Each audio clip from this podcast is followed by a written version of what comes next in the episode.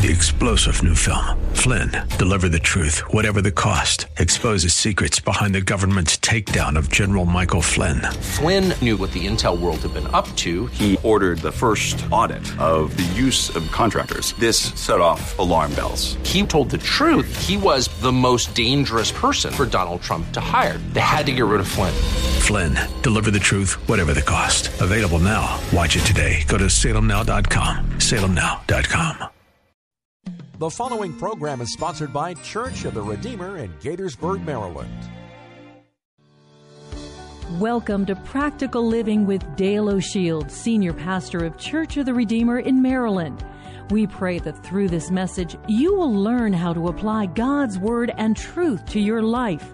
Stay with us as we discover God's truths that will transform us.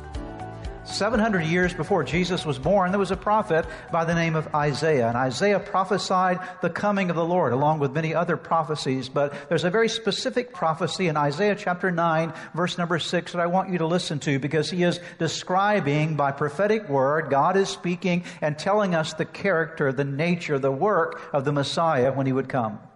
For to us a child is born, to us a son is given, and the government will be on his shoulders, and he will be called Wonderful Counselor Mighty God, Everlasting Father. And what's the last title mentioned there? Prince of Peace. Isaiah, seeing through the Holy Spirit the coming of Jesus, said when he comes, he's going to be the wonderful counselor. He's going to be for us the mighty God. He will be for us the everlasting Father and lead us to relationship with the Father. But he's also going to be the Prince of Peace. Notice that one of the names given to Jesus is Prince of peace. What does that name mean? What does it entail? Prince is a representative of a father king. The Father is the King, the Son is the Prince. And so Jesus came, if you will, as the Son of the Father, the very Son of God. And He came to impart the rule of the Father's kingdom. That is, when Jesus came, he came proclaiming that God has come to earth. His kingdom has come to earth. His rule has come into this world. Heaven has broken the boundaries of earth, and heaven is now in earth. The kingdom of heaven is here, Jesus said. And of course, we know that the kingdom of heaven represents the peace that only God can bring. That's why when there was an announcement of Jesus' birth to the shepherds out in the fields near Bethlehem, uh, it was really connected to the concept of peace. Notice these words. And there were shepherds, Luke chapter 2, verse 8. There were shepherds living out in the fields nearby, keeping watch over their flocks at night. An angel of the Lord appeared to them and the glory of the Lord shone around them, and they were terrified. That's the lack of peace. But the angel said to them, Do not be afraid. I bring you good news that will cause great joy for all people. Today in the town of David, a Savior has been born to you. He is the Messiah, the Lord. This will be a sign to you. You will find a baby wrapped in clothes and lying in a manger. Suddenly, a great company of the heavenly host appeared with the angel praising God and saying, Glory to God in the highest, and on earth, peace to those on whom his favor rests. Jesus, when he came from heaven to earth, born in that manger over 2,000 years ago, and ultimately giving his life on the cross of Calvary for us, came to bring us the possibility of something called supernatural, divine, heaven sent peace. What is this peace? The word peace, if we go from the negative angle for the word, it means the absence of strife, the absence of worry, the absence of fear, the absence of a restlessness in your soul, the absence of conflict around you. That's the idea of peace. Actually, the meaning of the word peace in the Hebrew and in the Greek is a word that means wholeness. It's bringing your life into unity. See, when you're worried, it, it strangles you and drives you apart. It pulls your life in many different ways, but peace brings wholeness to your soul. The old Old Testament Hebrews and even into today. The Hebrew language contains a word that is often spoken that imparts this concept of wholeness and well being and peace, and that word is shalom. And the biblical term for peace includes the concept of rest. Jesus came to bring you peace, He came to bring you rest and peace. Now, while Jesus came to bring us peace, you and I have to receive it. We have to exercise a responsibility in the process. That's why the Apostle Paul wrote in Colossians chapter 3, verse 15, these words that are very instructional to us. He writes and says, Let the peace, notice that first word, let, allow Give permission. Let the peace of Christ rule in your hearts, since as members of one body you are called to peace and be thankful. So Paul says we have a part to play in experiencing the peace of God. We have to let it happen. We have to make the choice to do something on our end. It is an offer from God, but we must cooperate with Him in that process. So what I want to do today is to share with you three things that are necessary if you want to experience the peace of God in your life. What is your part? What must you do? Number one, you and I must connect to the source of peace. It's a connection that has to be made. We must make that connection. God has already done his part. Now we do our part. St. Augustine, about 1700 years ago, made a very astute observation, a wonderful statement. Actually, it was a prayer that he prayed. He's talking to God. He says this to God You have made us for yourself, O Lord, and our hearts are restless until they find their rest in you. St. Augustine said, I've learned something about my life and about God that I am restless as long as I'm living my life myself, but I only find rest when I'm connected to the source of peace. And you and I will only find rest and peace in our life when we are connected to that source. There's an Old Testament story about a man by the name of Gideon that helps us to understand this connection process. What do we do? How do we connect with the source of peace? Let me tell you a little bit about the story. The story is found, at least the portion I'm going to talk to you about today, is found in Judges chapter 6. I'm not going to read the first six verses for you. I'm simply going to tell you what's going on, and then we'll look at some verses in just a moment. But Gideon lived in the time of Israel's history called the period of the Judges. And the period of the Judges was a very tumultuous time. It was a time when Israel uh, had a lot of enemies. There was no king in Israel at this particular time, so the Bible says that everybody was doing what was right in their own eyes. I mean, you know, that's a recipe for disaster right there. And the scripture says that because of this, this lawless atmosphere, Israel was constantly walking away from God. They would fall into idolatry and then enemies would come in and ravage them and they would cry out to God and God would raise up a judge and deliver them and then they would get back into trouble again. And so it was this sort of roller coaster experience that people are having with God. Up for a moment, down the next. Get into trouble, cry out to God, then back into trouble again. How many you know that trouble will get your attention? Trouble can make you closer to God. That's what Israel was going through. This is the time that Gideon lived in, and it was a time when it was the down cycle. They were at the bottom at this point. They'd walked away from God, and because of that, the Midianites had taken over, ravaging the nation of Israel. What would happen was this Israel every year would plant their crops. They would put all their energy into cultivating those crops, looking for a great harvest, because that's how you lived in those days. If you had no harvest, you had no food for the rest of the year. They were, they were farmers. That's how they made their living. And what the Midianites determined to do is they let the Israelites do all the work, do the planting, but when harvest season would come, the Midianites would come into Israel and steal all of their harvest away from them, intimidate them, and drive them back into caves out of fear. And so many of the people during this time were living in great fear. There was no peace in the land. They never quite knew when the Midianites were going to show up and ravage them again. They lived in that kind of uncertain environment, intimidating environment. And in the midst of that environment, there was a man by the name of Gideon that lived. And let me take you to the story in chapter uh, 6 of Judges, verse number 11. Let's see something about this this man Gideon and an encounter he had with God that connected him to the source of peace in his life. Then the angel of the Lord came and sat beneath the great tree at Ophrah, which belonged to Joash of the clan of Abiezer. Gideon, son of Joash, was threshing wheat at the bottom of a winepress to hide. Notice that word, to hide. So fear had driven him into hiding. He was afraid, he was anxious, he was worried. So he's at the back of a wine press in a cave, hiding his grain from the Midianites. The angel of the Lord appeared to him and said, Mighty hero, the Lord is with you. Verse 13, Sir, Gideon replied, If the Lord is with us, why has all this happened to us? Have you ever prayed a prayer like that? God, if you're with me, why is all this going on? That's exactly what Gideon prayed.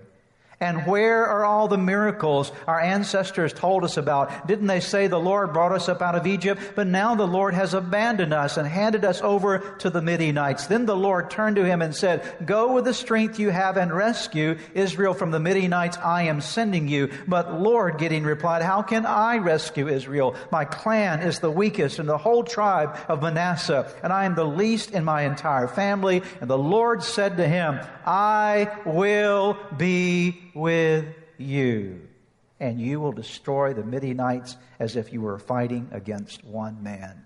What I want you to see in this story is we find a man, Gideon, who was fearful, who was intimidated, who was insecure, who was living in worry. He was a restless man in a very uncertain environment. And God showed up in his life, and by faith in that moment, Gideon reaches out to God as God is reaching to him and he experiences a transformation of heart. He begins to experience something he had not known perhaps forever in his life to that point, and that was the peace of God. How do we know that he experienced peace in that moment? Because he begins to move forward in his interaction with God and actually creates an altar to offer a sacrifice. And we'll pick up the story in verse 24, and I want you to see what Gideon does. So Gideon built an altar to the Lord there, and what did he call it? The Lord is what? Peace. That's the Hebrew, one of the Hebrew names for God, Jehovah Shalom. All through the Bible, you'll find that God reveals his nature and character in many different ways, especially by giving us particular aspects of his name. And one of the names that Gideon experienced of God that day, he realized who God was. And he said, I know who God is. He is Jehovah Shalom. He is the God who is my peace. And that day, Gideon gave his life to God. And when he found God, he found peace. The second thing I want you to note today as we talk about how you and I are able to experience God's peace, we have to hear Jesus' promise of peace.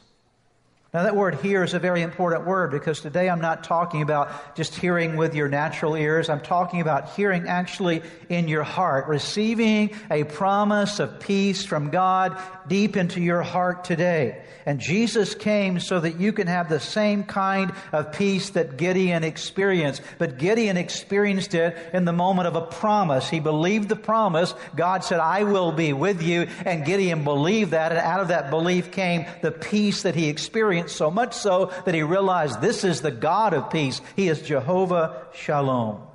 No one, no one else can provide this for you but Jesus. You must hear his promise. Listen to these words in Romans 5 1 and 2. Therefore, Paul writes, since we have been justified through faith, we have, what do we have? Peace with God through our Lord Jesus Christ. How does the peace come into your life? It is through a source. That source is Jesus Christ, through whom we have gained access by faith into this grace in which we now stand, and we boast in the hope of the glory of God. Listen to John chapter 14, verse 27. Before I read it, let me tell you what's going on. Jesus is in an upper room with his disciples. It's on Thursday night before he's going to be crucified on Friday. And Jesus is letting his disciples know, I'm not going to be around any longer like I have been. We spent three, three and a half years together. I'm going to go to the cross. I'm going to die. Now, if you were one of those 12, that was very troubling to you. Because here's the one you had followed for three, three and a half years, and he's telling you he's going to die the next day and he's going to be put at the hands of the Romans and the Jews, and he's going to suffer crucifixion. They're also wondering not about losing him, they're wondering about their own selves. What's going to happen to us? Because once he's gone, what's, what's this going to mean for us? And so it was an anxious filled room. There was no rest in that room at that moment. There was no peace in that room at that moment. They're all wondering, well, what is going to happen here? What are you, what are you talking about, Jesus? You know, this, we, we don't want to hear this kind of stuff. And in the midst of this, Jesus speaks a promise to these troubled disciples and a promise for you and me today as well. He says, peace I leave with you. My peace I give you. I do not give to you as the world gives. Do not let your heart hearts be troubled and do not be afraid. There in that moment, Jesus says, you can have something in the midst of this moment, even though it seems as though it's troubling around you. I came to impart to you peace. The peace I give you is not like the world. It doesn't come and go. It is not dependent upon circumstances. It is a peace that surpasses even understanding. I give to you peace. Don't let your hearts be troubled and don't be afraid. Walk in my peace. Receive the promise promise our peace. as we think about connecting to the source of peace, who is Jehovah Shalom, Jesus who came as the Prince of Peace, to then now take that next step and say, Jesus, I'm going to accept the promise that peace was meant for me. That peace is a promise not just for someone else, but peace is a promise that is for me in my life. It's a promise. That promise is echoed again in Matthew chapter 11 verses 28 through 30. Listen to this promise. Words of Jesus Come to me, all you who are weary and burdened, and I will give you rest. Notice, I will. It's a promise. Take my yoke upon you and learn from me, for I am gentle and humble in heart, and you will, there again is the promise, you will find rest for your souls. For my yoke is easy and my burden is light. Jesus said, I will give you rest. You will find rest for your soul. A promise. Now, any promise is only as good as the person making it. Never believe a promise from a liar. If somebody's lying, you can't count on their promises. But if somebody is a truth teller, that whatever they tell you, whatever promise they give you, you can take it to the bank. You can grab hold of it and say it's real because I know the integrity of the person who's making it. But integrity and a promise is not enough. There needs to be also ability to perform on the promise. What I want you to know today is that Jesus will never lie to you. If he says, I will give you peace, he will give you peace. He has integrity. He is the truth and he has the power power to back it up. He has the ability to do everything he says that he will do. He will never tell you that he will do something for you that he doesn't have the ability to perform. So when he says, I will give you peace, take it to the bank. Understand that it's real and true for your life. It is a promise not just for somebody else. It is a promise for you. It is a promise for me. Say it together with me again. It is a promise for me. It's my promise. But there's a third thing that is essential. If you're going to experience God's peace in a very personal way, you have to follow Jesus' peace plan. See, we have a responsibility in this. Go back with me and look at that verse, Matthew 11, verses 28 through 30. And get your pen ready to circle some words, if you don't mind, as we go through there, because I'm going to show you what you've got to do if you're going to live in the peace of God. Come to me. All you who are weary and burdened, circle weary and burdened. I will give you rest. Take my yoke upon you and learn from me. Circle that if you will. For I am gentle and humble in heart. You will find rest for your souls, for my yoke is easy and my burden is light. And so we're given several statements there of instruction. Come to me, those who are weary and burdened. Take my yoke and Learn from me. Here are the instruction points. That is, if we do those things, Jesus said, I will do what I promised. You can't expect the promise to be fulfilled unless you do your part. Remember, we're in a partnership with God. We have to work this thing together. He's done His part. Now He's waiting for us to do our part. And so what is our part? There are five things that are essential for us to do if we want to walk in the peace of God. There is a peace plan that you have to follow. Number one, you have to admit your need for peace. Come to me, you who are weary and burdened. Are you weary and are you burdened? The second thing you must do is hear Jesus' invitation.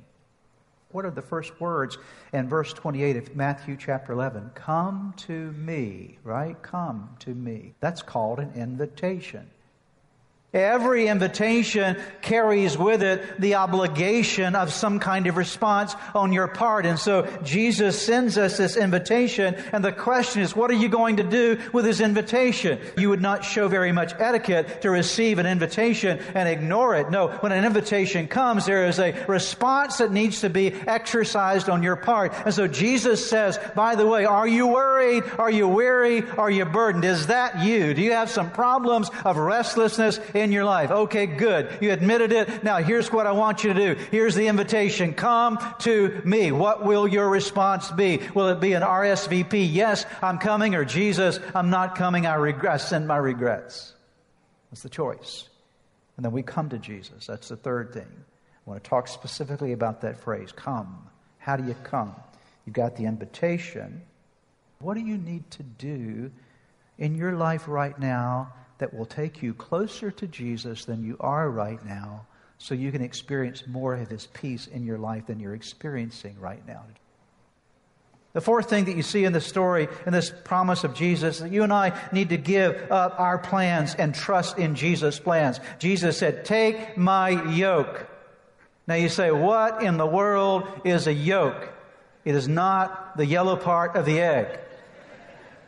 Well, back in those days, of course, they were farmers. They didn't have tractors to plow up the land and combines and all the wonderful things that we have today in agricultural engineering that's available to us. But back in those days, the way you plowed your field was, was with oxen. And you'd get a pair of oxen and you'd, you'd hitch them together. The way you would hitch them together is by a yoke. It was a wooden thing that went around the neck of, the, of both ox and the plowing structure. And so it was fitted uniquely to that ox. And carpenters would make the, the yokes for the animals. Jesus, before he started his ministry, what do we know that he was? He was a carpenter. So it's highly likely that Jesus had made many yokes during his day. He had fashioned them out in his carpentry shop. He knew what it was to measure an ox and to figure out the exact size that was needed for that ox to fit and to work well. And so here's how it would work. You would, as you were, as you were plowing your field, many times you would get two oxen and the two oxen would be, one would be an older seasoned oxen. The other one would be a, a younger ox and they would pair them together and the, the big ox, the older ox would pull the load and carry the way because that ox didn't get sidetracked. That ox had been trained. He knew how to plow a straight furrow. But the other ox was beside him in the yoke and it was, it would often pull to the right or to the left, but it couldn't pull off course. Why? Because it's yoked up with someone stronger. He says, Take my yoke. What does that mean? It means you got to get in the yoke with Jesus. You got to give up your plans and submit yourself to Him. You got to put your neck in the yoke. It's not a negative thing, it's a positive thing because you'll, as we're going to see in a moment, that's where you actually learn the lessons you need from life, right? That's how you actually learn. And that leads to the last point here, and we're done. That you have to grow as a committed follower of Jesus. Jesus said, Take my yoke and learn from me. Learn from me. The beauty of an older ox and a younger ox is that the younger ox is being instructed and educated by the older ox as they're yoked up together. And when you and I get yoked up with Jesus, we have the honor and the privilege of learning his ways. And the more you walk with Him, the more you learn His ways, and the more you learn His ways, the more you experience His peace. Because in His in His ways, you will find peace. Because one thing I know about God, He's never nervous. God is never worried. There's never a time they have a council up in heaven, and Jesus said, "Oh Father, I don't know what we're going to do." Oh, did you see what happened down on earth? Oh my goodness, what are we going to do? The Holy Spirit said, I don't know. I'm nervous too. That never happens. If you imagine Jesus, you imagine the perfect dimension of peace, don't you? Because that's who He is. He is Jehovah Shalom. And so when you learn His ways, what begins to happen in your life? What do you begin to experience more of? His peace. That's why Jesus is brilliant. There's nobody ever as smart as Jesus, right? And think that you can have him as your teacher. Isn't that incredible? That Jesus can actually be your teacher. And if you think you already know everything you need to know and you're tired of learning, that's foolish. The only people who stop learning, when, if you graduate from learning, you're a fool. Okay? Right?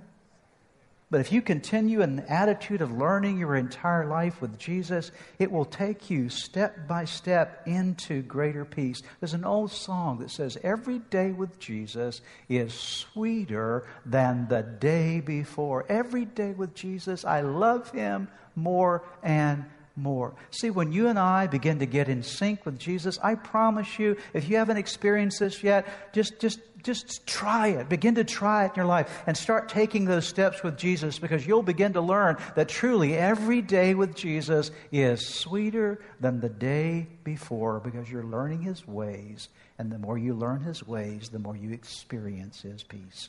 What are we talking about today? Jesus came as the Prince of Peace to invade your restless world. How do you begin the process? You connect to the source. You hear the promise. What's the promise? Peace is for me. Amen. Perhaps as you have been listening to today's broadcast, you felt a stirring in your heart, something that reminded you that you need to get something right in your life with God. The first way to start in that journey with God is to open your heart to Jesus Christ, to make Him the Lord of your life, to turn over all your life to Him. And that begins with a very simple prayer. I want to lead you in that prayer right now, and it's a prayer that you can pray right where you are. Say these words Jesus, I invite you into my life today to forgive me of all my sins. I need you. I want you. I want you to take charge of my life. Be my Lord and Savior. In Jesus' name.